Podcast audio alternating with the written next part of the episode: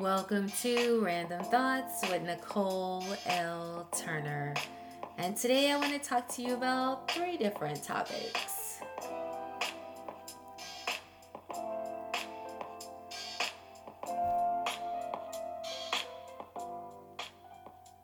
Welcome to Random Thoughts with Nicole L. Turner. And so I had like three different things that I wanted to talk about. And I was like, oh, that's three different podcasts. Or maybe I can put them all in one and just condense the subject, just give you enough nuggets to walk away with. So, the beauty of this being my podcast is I get to do it my way. So, just bear with me as I talk to you today about congratulating others' wins and the joy of losing and having faith over fear. So, how often do we cheer for others? How often do you find yourself cheering for others? Um, that could be your friends, that could be families, that could be people in a job or people who are in your same industry if you're a business owner. How often do you congratulate them in their successes and their wins? Are you happy when others win? Do you believe there's enough in this world for all of us? And just because someone else is winning, it doesn't mean that you are losing. So this made me think about last week. Last week I went bowling with a friend of mine. Now I love bowling, but I am not a good bowler at all. but I'm a former athlete, so there's there's a competitive nature in me.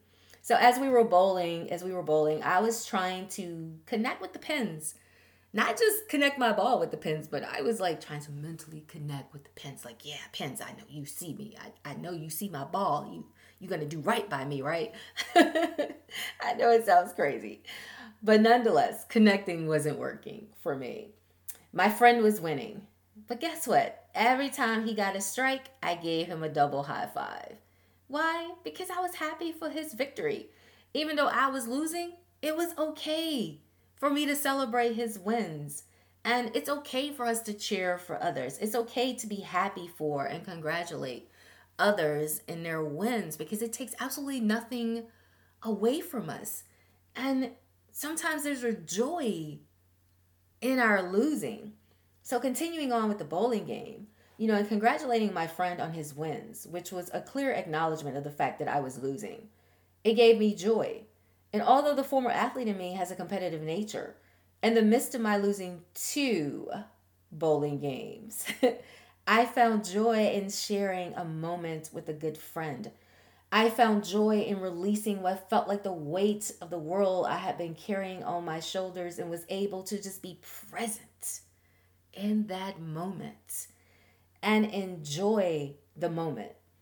During the second game, I started to pay attention to what I was doing wrong and I made a pivot during the game. I still lost, but I increased my score by about mm, 30 points because in the midst of my losing, I,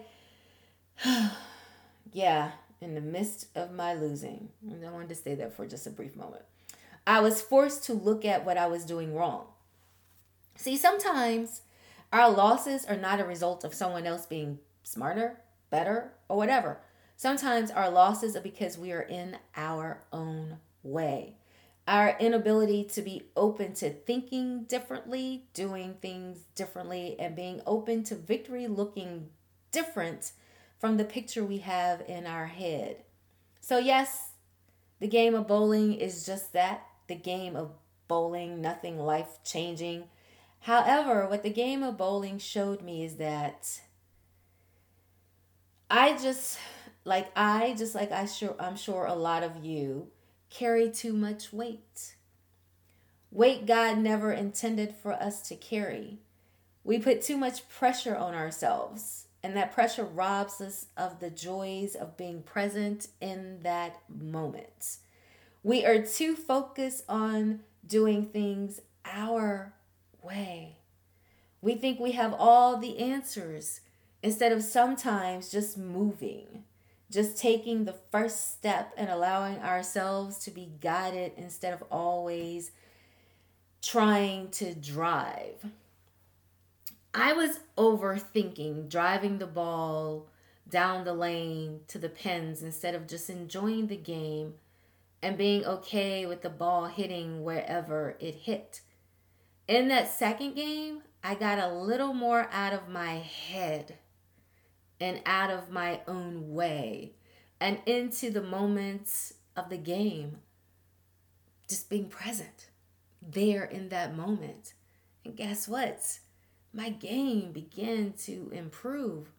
And although I still lost, there's a joy in my losing because I may have lost a game, but I won a new way of bowling, a new way to bowl, a new way of doing things. And although it's not going to seem like there's a connection here when I move into my third topic of this podcast, but just stay with me. Faith over fear. Over the last week and the weeks and months leading up to this last week, many people riddled with fear fear over what would happen, who would win the election, what will happen after the election.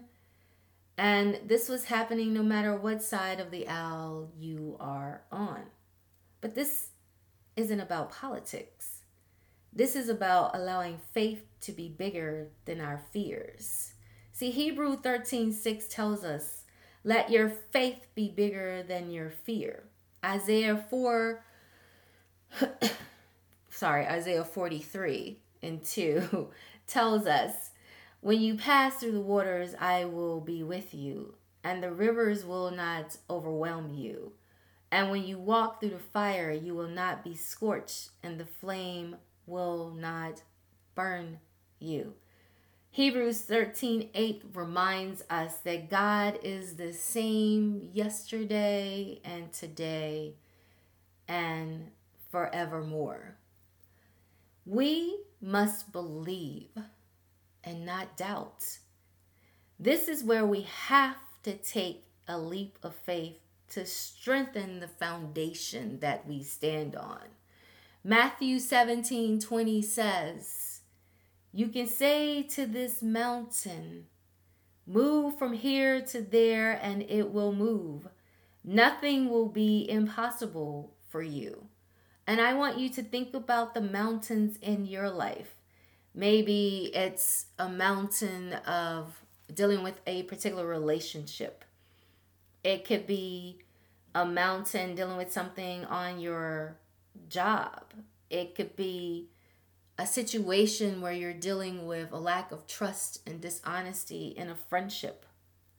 Whatever the situation may be, you have to understand that God will move in the midst of it. If you ask God to move your mountain and have faith, not fear, but have faith that God will move the mountains in your life. And you're able to watch the beauty of prayer and belief unfold right before your eyes. You'll never truly experience the power of prayer, of prayer until you pray with faith. And through faith and in faith, there comes a confidence and Hebrews 11 1 tells us that. It says, Now faith is confidence in what we hope for and certain of what we do not see. I am often quoted um, because this is one of my favorite quotes. So when people, you know, interview me, they often interject this quote. And that quote is, We have to believe it even before we conceive it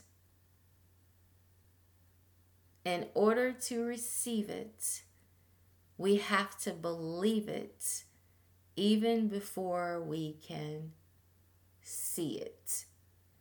And that's what Hebrew 1 tells us. So faith is a word with many meanings. You know, for one, Hebrews put it perfectly faith is confidence in what we hope for and certain of what we do not see. We don't pray with wavering thoughts. See, so many times part of our issues is because we waver. Think about being on that that little boat, that little canoe, in the midst of a river and the waves are pounding up against the boats and we are going back and forth and back and forth. And there's a nervousness that comes over us because we're like oh is it going to tip over the boats because there's a wavering. So anytime you're in the midst of your wavering think about what it feels like to be in that boat right? You, you don't know which way it's going to go. But you have to have faith and stop wavering and pray for certainty that God will give us exactly what we need, that He will heal our brokenness and He will remove our fears and our traumas and whatever issues we're facing. John 13 says, Jesus replied, You don't understand now what I'm doing, but someday you will. He understood. He knew that we, as human beings, as people of flesh, that we don't always understand his plans. He knows we're going to have mountains, and he knows that there are times we can be people of little little faith. So sometimes when you are allowing your fears to be bigger than your faith, you aren't able to celebrate the wins of others. You think that their winning means that you're losing. You're also unable to find the joys in your losing. You fail to see that losing may mean you're losing old ways of thinking and doing things, that those ways may have been preventing you from truly blossoming and growing. It may mean losing all the things you've been holding on to that have been robbing you of feeling joy. It may mean losing history and memories that have been preventing you from living in the moment and not thinking about the past and not worrying about the future. It means having faith that although things may look differently, it's all gonna work out for your good. Having faith over fear says to you that just because it doesn't turn out the way I hoped or the picture I had in my mind, it does not mean that the outcome won't be bigger, better than I ever could have imagined. So it's okay for you to gra- congratulate others when they win. And you must find joy in the losing because losing can also be gaining. And in doing both of those things, you got to remember to have faith over fear.